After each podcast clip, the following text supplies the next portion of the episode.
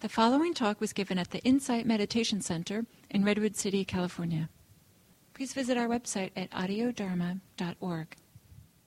Today, the um, topic is intentions. So it's nearly New Year's Day, and it's a time when traditionally in our culture people set resolutions. But in our Buddhist practice, we are inclined to think about intentions, which are really connected to deeper values.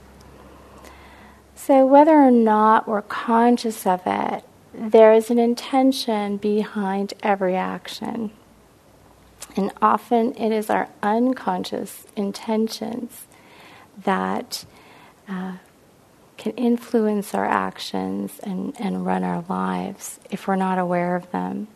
So, for instance, we might have an intention to uh, eat three meals a day for the purpose of our health.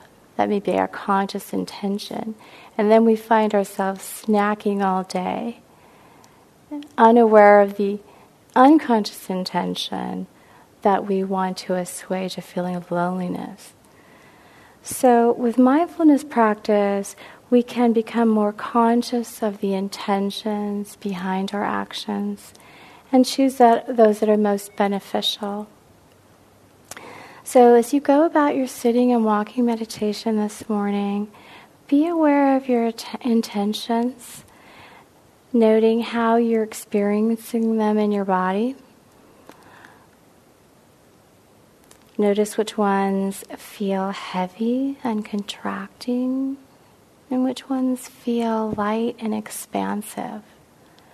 It might be time to renew old intentions, infusing them with some new life. Or it might be time to let go of those that no longer serve you, to make room for something more uplifting and inspiring. So I hope you enjoy your morning. See you a bit